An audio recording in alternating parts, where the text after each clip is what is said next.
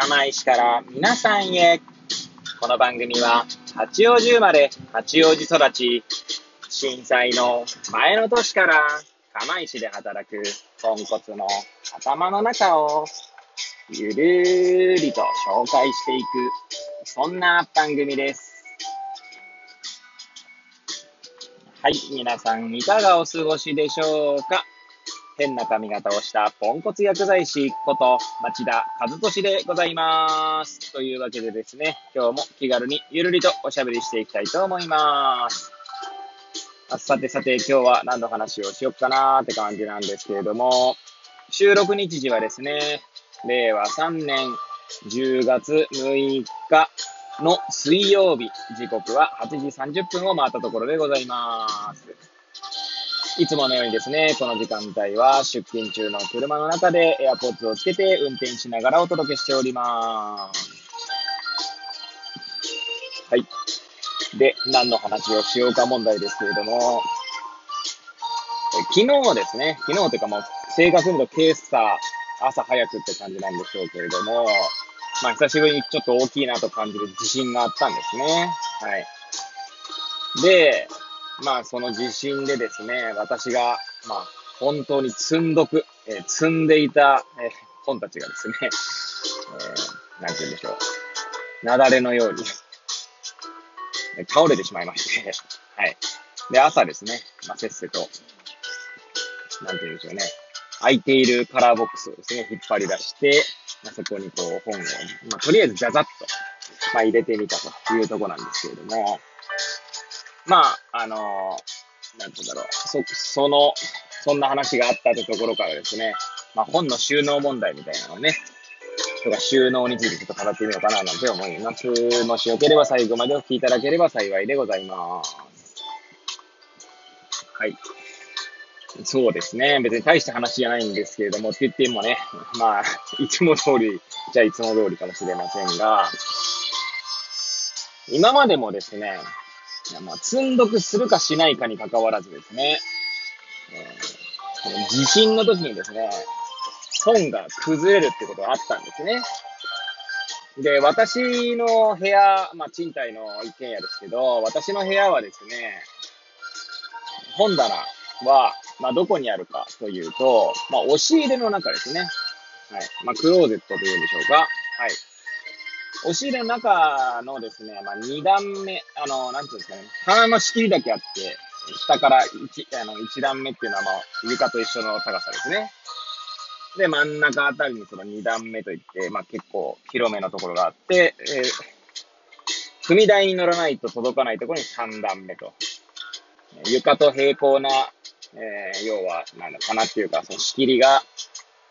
2個あるって感じですかね。1個は、まあ、自分の腰のぐらい、腰ぐらいの高さでかなりしっかりしたもの。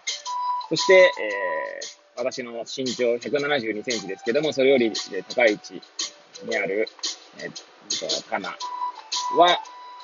まあ、あれですけどね、床に、床とか天井に平行な一枚の板ですけれども、まあ、そこが、まあ、ちょっと薄めのやつですけれども、まあ、その2枚あるって感じですかね。で、まあ、押しの、まあ、2段目のところにですね、まあ、カラーボックスをひたすら詰め込んでですね、で、そこに、まあ、専門書ですね。まあ、医学、薬学、そういった、まあ、専門書がひたすら並んでおります。はい。その一年にありますので、まあ、かなりの量なんですけれども、で、それ以外の本はですね、もう一つですね、そのクローゼット出て、まあ、ゆ、えー、まあ、これは、なんつうんだろうな。まあ、大きめの本棚みたいな感じですかね。で、そこにも、えー、まあ、ビジネス系とか、はい。あとは、画集とかですね。実際あるのは葛飾北斎とか、あとは、以前ですね、盛岡で木梨憲武展がやった時に、その画画集っていうか作品集とか、あとは、あと、あれですかね、ガウディですね。ガウディの作品集。生誕、なんだっけ、何年だか忘れましたけど、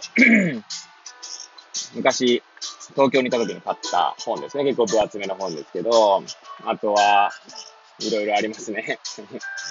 えー、なんだっけな。ちょっと覚えてないですけど、はい。まあ、そんな作品集とか、まあ、そういったものがひ、たすら並んでいる棚があると。それはですね、5、6段ぐらいかな。で、高さも私の身長より、172センチの身長よりちょっと高めの、まあ、多分2メーター弱ぐらいですかね。そんな棚が1個。で、そこに本が、まあ、そこ、その棚には全部入ってるわけじゃないんですけど、あの、なんて言うんでしょうね。まあ、とにかくそこに本がありますね。あと書類とかもですね、ファイルバインダーかなんかに入れて そこに入っているので、まあ、全部が全部本ってわけじゃないんですけど。で、そしてですね、最近本をめちゃくちゃ買いまくってたので、でそれはどこに置いてたかっていうとですね、机があるんですけれども、机の上にですね、まさに渦高く、横に平積みして、まあ、積んどくしていたんですね。で、それが、まあ、今回の地震では、まあ、崩れ去ったと。で、冒頭申し上げたかもしれないですけど、えー、かなり大きめの地震ですと、クローゼットの中の、その2段目に、所狭しと並んでいるカラーボックスですね。カラーボックスごと動いてしまって、まさにその中で流れのような状態になっていたってこともありますね。ま今回の地震では、昨夜というかね、の地震では特になんともなかったんですけれども、はい。いやー、つ、ね、収納ね、難しいっすよね。で、ほ、本をね、買えば買うほど当然収納場所がなくなってくるわけで、はい。で、しかも古い本をですね、まあ、片付けようとすれば、まあ、したんですよね、これでもね、実はね。はい。なんですが、また増えていくと。はい。そんな感じですよね。で、かといって収納を増やすとね、当然そこに、あ、まあ、なんて言うんでしょうね。まあ私以前も語ったことあるかもしれないですけど、なんかスペースがあるとですね、埋めたくなるタイプなんですね、どっちかっていうとね。なので、スペースができているとですね、そこをなんか埋めたくなるので、また買ってしまうっていうサイクルになるなとか思ったりとかするね。まあ、ただ今はですね、幸いなことにお金の管理がしっかりできていると思っているので、多分買うことはないんですけれども、まあ、ちょっとですね、そういったことに注意が必要かななんて思ってましたね。まあ、またお金の使いすぎになってしまわないかというね。でちなみに空いているカラーボックスがですね、今回その朝引っ張り出したやつですね。まあ、3段のもので、高さが、ちょうどそれこそ私の腰ぐらいだから、まあ1メーターもないですかね。はい。で、ちょうど私の、その、いつも本読んでいるですね、机の上じゃない、机の下にですね、まあ入れれるかと思ったんですけど、まあ、うまく入んなかったので、横にしたんです、横向きに。横向きにしたらですね、結構その、縦の状態では、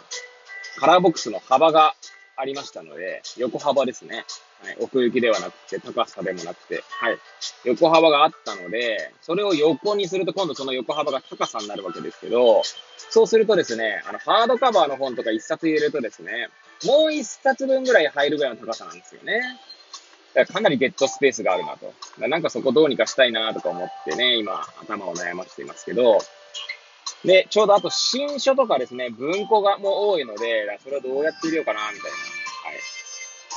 はい。というところでちょっと悩んでおりますね。はい。そんなことをですね、朝、あまり時間がない中でやったので、とりあえず文庫と新書に関してはですね、ちょっと放置して、今日は出てきました。はい。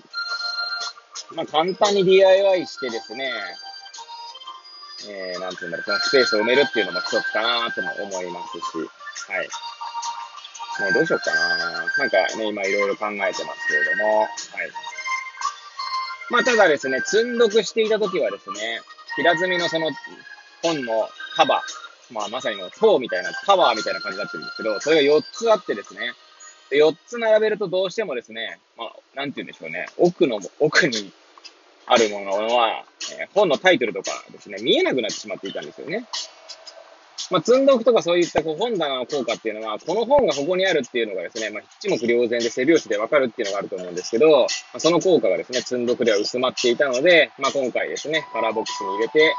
えー、この本もあったのかと気づくきっかけにしていただきたいな、なんて思っております。はい。というわけでですね、ぐだぐだした放送でしたが、最後までお聴きいただき、誠にありがとうございます。えー、これを聞いていただいた皆さんがより良い一日を過ごせますようにとお祈りさせていただいて今日の放送を終了したいと思います。それではまた明日皆さんお会いいたしましょう。さようなら。